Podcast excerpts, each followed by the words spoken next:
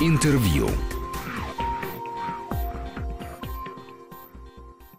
Студии Григорий Заславский. Добрый день. В этой студии мы подводим культурные итоги недели, но сейчас, естественно, подводить итоги года. Хотя итоги в музыке, в живописи, в театре все равно традиционно подводятся чаще по сезонам. Что хорошего, что плохого было. И, честно говоря, я вот таких э, ответственных гостей почти и не встречаю уже. Ой. Я приветствую в студии э, двух э, музыкальных критиков. Это Наталья Земянина. Здравствуйте. Здравствуйте. И Сергей Бирюков. Здравствуйте. Добрый день. Значит, э, ну давайте рассказывайте, Гриша, что за вы, вы должны быть модератором, потому что я мы, буду модератором. Мы до передачи с Сережей решили как-то свериться, у нас все разное, понимаете? Прекрасно, да. Кто-то должен начинаем, быть. Начинаем модерировать. Давайте. Вот. Э, итак, что хорошего и что плохого было? Э, как я понимаю, мы в Москве лишились одного оперного театра, на один театр стало меньше. Это в прошлом, да? Прошлом, когда да. Э, музыкальный, камерный музыкальный театр Покровского стал филиалом Большого театра, и меня недавно просил э, сделать билеты в Большой театр, и я думаю, боже мой, там же нет этого спектакля. А выяснилось, что Под это имелся в виду теперь, уже да. камерный музыкальный театр Покровского, и э, это, конечно, я воспринял это как, э, как это не грустно, но справедливость вот этого присоединения, то, что для многих людей э, вот это вот э, понятие камерного музыкального театра уже не было на слуху, понимаете? То есть э, они с готовностью э, восприняли его как филиал Большого театра. И что еще было? Да много чего было. Ваш любимый Курензис э, переехал из э, Перми в Санкт-Петербург. Мы на этом закончили в прошлый раз. Да, да, да, да конечно. Вот. Да. Ну, это не самые главные события. Давайте, а что было главным? Да. Я, поскольку мы не так давно подводили итоги сезона, Но прошло да, полгода. теперь вот год, да, теперь год. Что у меня за этот год был? Я просто вот решила такой маленький составить рейтинг, крошечный, ага. крошечный. Сережа, прости меня, если что-то, да, ты ты вставишь да. свое. У меня совсем другой будет принцип. Да, вот, ну это не важно, не вообще важно. буду стараться говорить не столько о московских событиях, сколько о том, что удалось за год посмотреть. А вот э, Наташа в России. раз, да, в России, угу. да, в России. не только в России кое-что даже из ну, ее да, да. границы, если хватит. Конечно. Но у Наташи впечатления московские, с которыми думаю, что я конкурировать не Нет, смогу. ну, получается в итоге, я вот села да. так, чтобы радиослушатели хотя бы представили себе. Я села и просмотрела свои записи. У меня около 200 событий было за год. Ничего себе. Я сама удивляюсь. Я потом связываю вот эти программки, они примерно полметра составляют все эти буклеты. Вот у меня все в этих связках.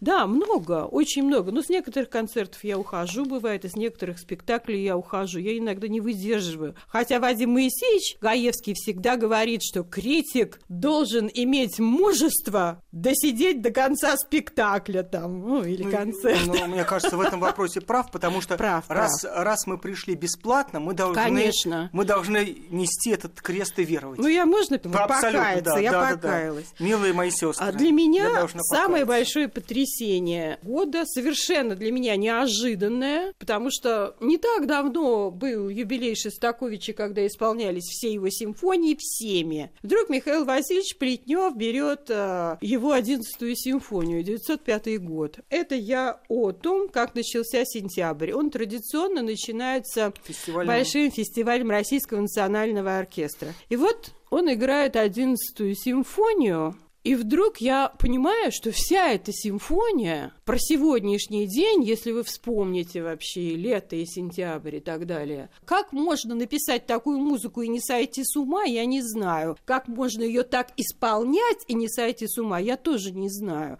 Поэтому вот представляете, 11-я симфония Шостаковича у меня на первом месте. Опять же, Плетнев, который очень, ну не очень, но все-таки много сейчас и дирижирует, и играет, он играет в филармонии два сольные концерты как пианист. Сережа, ты, по твоему мнению, почему он не играет в центральных залах? Почему он свои сольные концерты переносит в Олимпийскую деревню? Вот скажи, мне очень интересно. Я не знаю, там, может быть, есть какие-то тонкости отношений с руководством филармонии, но у меня такое подозрение, что у Михаила Васильевича давно созрело какое-то внутреннее отношение к центру и, так сказать, к периферии. То есть? Он, он, он не очень любит быть в центре.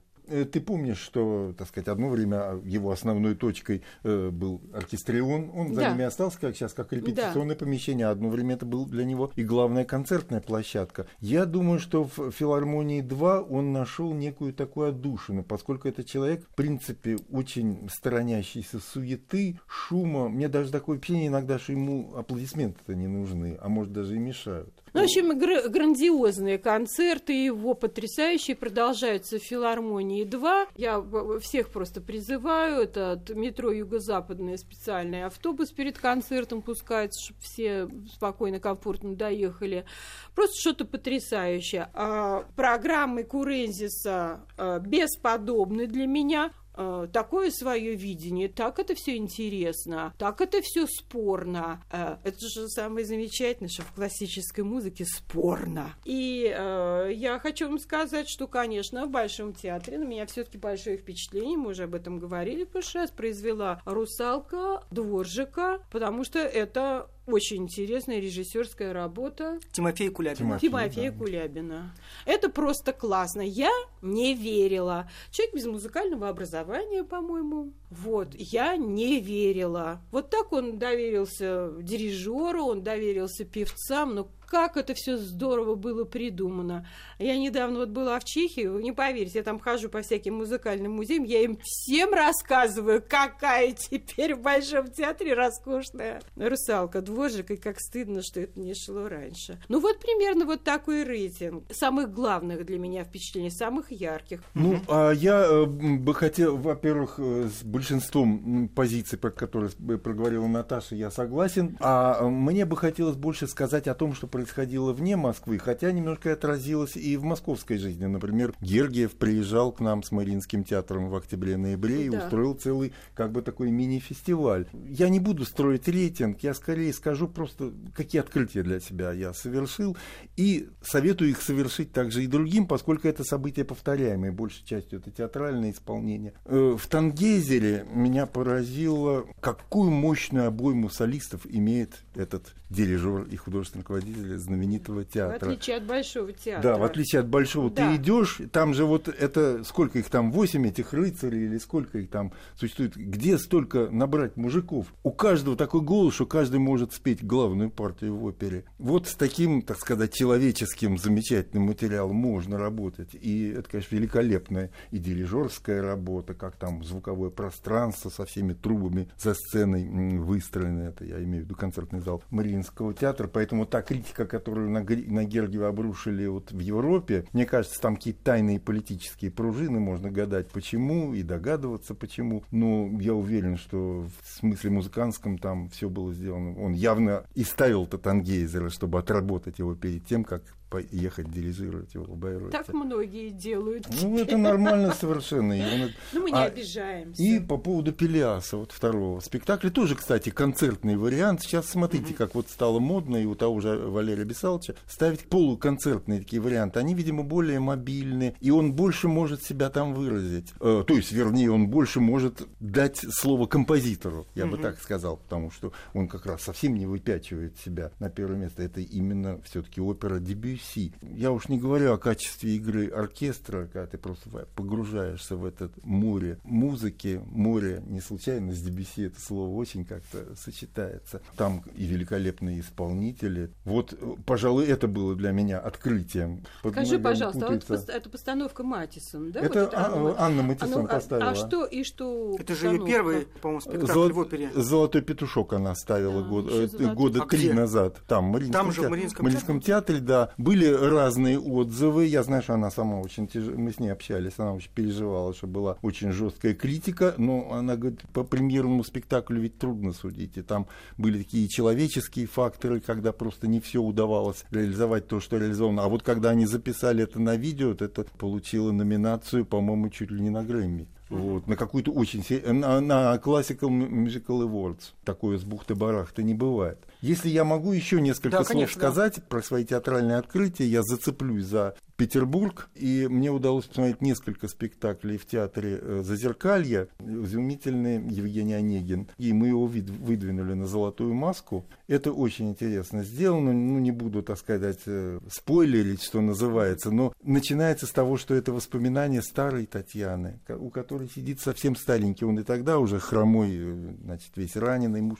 А тут он совсем уже почти овощ сидит у каминчика, греется. Овощ, а Сережа, что ты говоришь? А она вспоминает, да, она вспоминает то, что было когда-то давно. Возможно, это происходит в ее каком-то старом имении, даже, может, она его привезла сюда. Она выходит в сад, там старая обветшавшая сцена, на которой, наверное, они когда-то что-то разыгрывали. И вдруг эта сцена для нее оживает, и на ней все это оживает, вот таким наплывом. Ну, дальше уже все, так сказать, там можно много говорить, но это прием, который не, не только найден, он еще на протяжении всей оперы обыгран, потому что мы знаем, что режиссер иногда бывает найдет, как, скажем, ну, Селе, да. Селебренников нашел в свое время вот в этом, в Чаадском этот прием, когда чернь носит знать на вот этих Подиуме, помостах. На подиуме, да, помостах. На помосте, и да. это мин, работает ровно 5 минут, потому что дальше непонятно, что с этим делать. Так им и приходится беднягам весь спектакль носить на себе эту тяжесть. А тут это все сработало. А вот э, можно я вернусь к э, такому замечанию, которое вы высказали, Наталья Михайловна, когда вы сказали, что там вот Мариинский театр замечательная опера, в отличие от Большого. А вот совсем недавно отмечалось десятилетие молодежной программы Большого театра. Все-таки 10 лет – это достаточный срок для того, чтобы можно было собрать э, целую оперную труппу. Я знаю, правда, что э, выпускники или, скажем так, прошедшие через эту самую оперную молодежную программу, они поют сегодня во многих театрах мира, но неужели это так мало обогатило труппу самого Большого?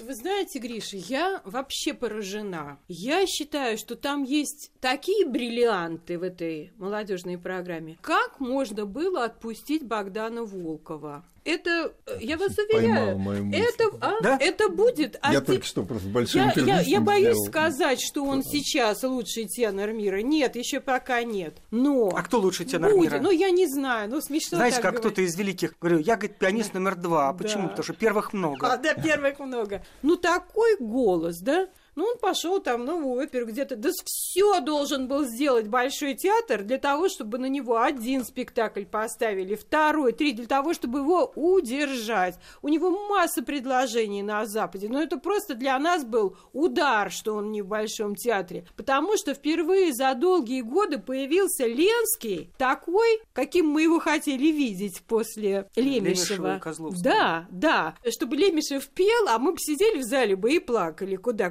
вы удалились, плакали бы о себе. Понимаете? Я всегда, когда я могу, я хожу в Бетховенский зал на концерты молодежной программы. Это потрясающе. С ними работают лучшие коучи из Франции, из Италии. Понимаете, стилем ставят. С ними работают молодые режиссеры, они авангардные какие-то там спектаклики ставят. Потом вот, например, в той же опере. Ну вот как вы считаете, у нас есть какой-нибудь яркий дирижер, вот такой вот, чтобы вот на дирижера бы ходили, вот опер, ну чтобы вот на дирижера. Ну нету у нас такого. Ну хорошо, ну иногда... Подождите, ну, но я не могу сказать, что Светланов был таким уж великим оперным дирижером. Великий. Великий, он просто ну, делал это вы? очень редко. Да, но ну, его да? псковитянка в Очень декабре 99 -го года для меня одно из ярчайших впечатлений жизни. Посмотрите, висит. Это очень несовершенная запись. Она и видео существует, она не, ну висит. Ну нет, очень хороший. Нет, нет, очень и... Какой хороший? Да мы вас сейчас просто жизнь. убьем. А да? Китиш? И Китиш, да. Ну, да. это непревзойденное, это да? незабываемое. Понимаете, вот уже десятки лет прошли. И что мы сейчас имеем? Я, к сожалению, вот была нездорова и не была на десятилетие.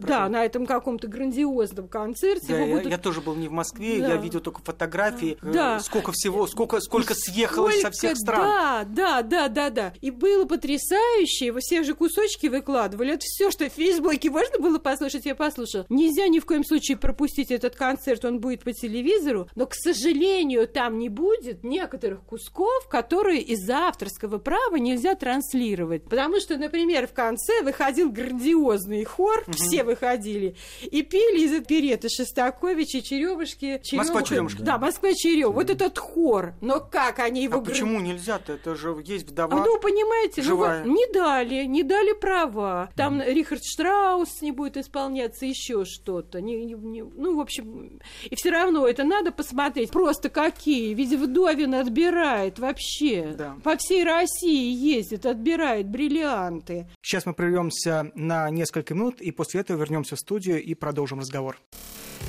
Интервью.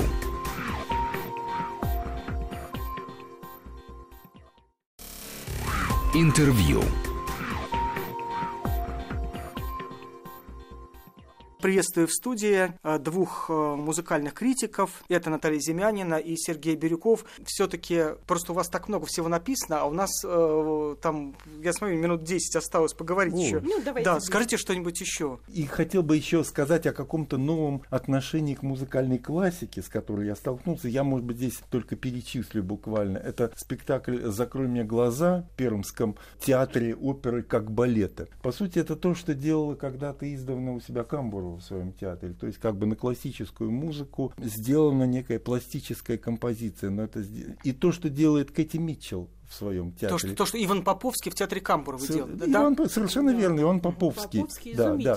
Это работал. очень интересно. В Уральской оперной театре оперы и балета, Урал оперы и балета, поставлен, например, спектакль Брамс Пати на неизвестный мне вокальный цикл Брамса дуэтный. А вот то, что сделал Богомолов в Стасике, Э, Богомолов в Стасике делал э, ораторию Генделя. Это довольно интересно смотреть, но, во-первых, э, н- неприятно часто смотреть сюжеты Чикатило вообще, в принципе, под такую музыку. У потому что меня- я в самолете летел, читал рецензию, У и у меня- меня как-то одно с другим не Нет, складывалось. рецензии все очень хвалебные. Да. Но понимаете, в чем дело?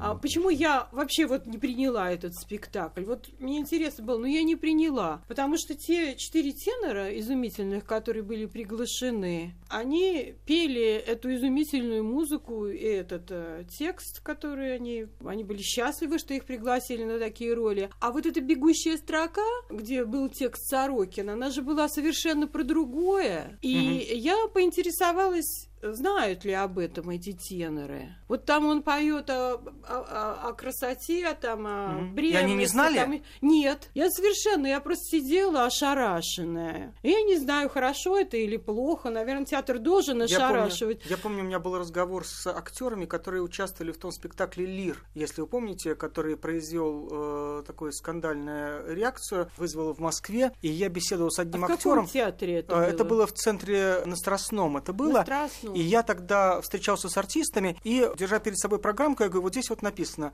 что э, Эдгар Глостер, там самый еврей, Эдмон Глостер русский по маме. И я говорю, что у Шекспира есть э, пьесы, в которых можно найти, найти антисемитские мотивы, вытащить, они там, в общем, имеются. Э, но в этой пьесе нет. Э, зачем вкладывать то, чего нету, туда, где, в общем, это может вызвать э, ну, неоднозначно. И зачем это делать? Ну, не знаю, это просто И, да, и самое главное, что актеры деле. этого не знали. Он говорит, а этого нету. Я говорю, вот сейчас вам показываю программку. То есть, э, конечно, я тут с вами совершенно согласен. Если ты затеваешь с актерами игру, их нельзя использовать в темное. Нельзя использовать. Да, да, да. Потому что актер должен знать, что он делает. Да, они так прекрасно пели, эти ребята, они так горели этим, понимаете? И а текст идет совершенно другой. Ну, может, это еще был, э, так сказать, ранний э, Богомолов. Сейчас мы увидим э, не среднего. знаю, Ну, это было где-то полтора года назад. Да, Какой уж там ну, ранее. Теперь уже... Мне кажется, это говорит о каких-то внутренних свойствах души этого человека, и это совсем противоположная тенденция в отношении классики. Ну, надо посмотреть, что дальше будет. Он сейчас на Малой Бронной ведь, да? Ну да, Главный ну вот декана режиссер, Яузе, да, который... Я, в общем, Да. мне не очень пока нравится, как он работает с музыкой. Для Мгм. нас это священные вещи. Скажите, а вот э, одной из тем была реформа музыкальных школ, детского э, образования в Москве в первую очередь. Э, вот вы как э, оцениваете это сейчас? Это стало трагедией или не стало, потому что не стали ничего менять, или проблема остается, или вот э, ваше к этому отношение есть какое-то или нет? Вот вы знаете, я такой сноб, Да. Я, наверное, полгода не занималась вообще этой проблемой. Даже не знаю. Я иногда хожу в наши музыкальные школы, когда меня приглашают на концерты. На Не в ЦМШ, а в обычные. В обычные. На концерты, и я просто поражаюсь высочайшему качеству исполнения. И какие сложные вещи играют дети. Это что на всех инструментах, это что-то невозможное. Вот это единственное, что я могу сказать о нашем образовании. Больше нигде такого в мире нет. Что там будет с этой системой, я не знаю, просто ничего не могу вам сказать, я не могу в этом разобраться. Давайте еще есть э, несколько минут, чтобы сказать э, про, про что мы не сказали вообще. Мы не, не, не сказали про фестивали. У нас был еще фестиваль Вивачелло, Да. Он уже очень много раз был. Это, Это, по-моему, да, Виолончельный, восьмой, да, он да, теперь да. проходит в Заряде, Мгм. шикарно, просто они и Пендерецкого там исполняют, и вообще, ну, в общем, мне кажется, что это очень хороший фестиваль. Он И это нельзя не да. сказать, что, извините, декабрьские вечера все-таки прошли. Мгм. уже в 39-й, по-моему, декабрьские Да, я вечера. летел в самолете, и было интервью как раз с Ириной Александровной Антоновой, и она рассказывала о том, как это все начиналось, как Э, первые разы, я не знал, кстати, об этом, что ей Рихтер звонил и говорит, я готов завтра выступить в Пушкинском музее. Она говорит, я понимала, что мне нужно собрать Смоктуновского, Плесецкую и так далее, и так далее, потому что а, обычные зрители, ну как-то я понимала, кто должен быть публикой Рихтера. И только потом э, он брал еще паузу на целый день, чтобы подумать про да сказать или нет по поводу этого предложения делать фестиваль в Москве на манер того, который у него был уже в Европе. М, Да. Тоже это, В конечно, да. да, да, тоже это, конечно, немножко меняет наше представление. Ну, то есть я знал, естественно, что у э, Рихтера был фестиваль, и, у некоторых других наших исполнителей, но все-таки представление о закрытости мира, да, и железном занавесе, оно было для некоторых людей все-таки исключение. Слава богу, делались. Кстати, этот фестиваль, знаете, как должен был называться? Как? Дары волхвов. А ему Ага. не разрешили. Сказали, А. это очень религиозно. Декабрьские, я не знал. Да, декаб- тоже знал. Нет, такая ну конечно, это мне Нина Львовна рассказывала, М. Дорляк, вот э, супруга а, Святослава Теофиловича. Ну, он предложил дары волхвов, но сказали, ну это что это такое вообще, советский фестиваль, и какие, какие волхвы еще тут? Ну да, Ну потом да. уже закрепилось все Да. Ну да, декабрьские. кекс, кекс весенний, в общем. Да, в общем, Да, я да. просто хочу быстренько да. сказать, что там э, выставка прогулки с Томасом Гейнсборо, Мгм. да,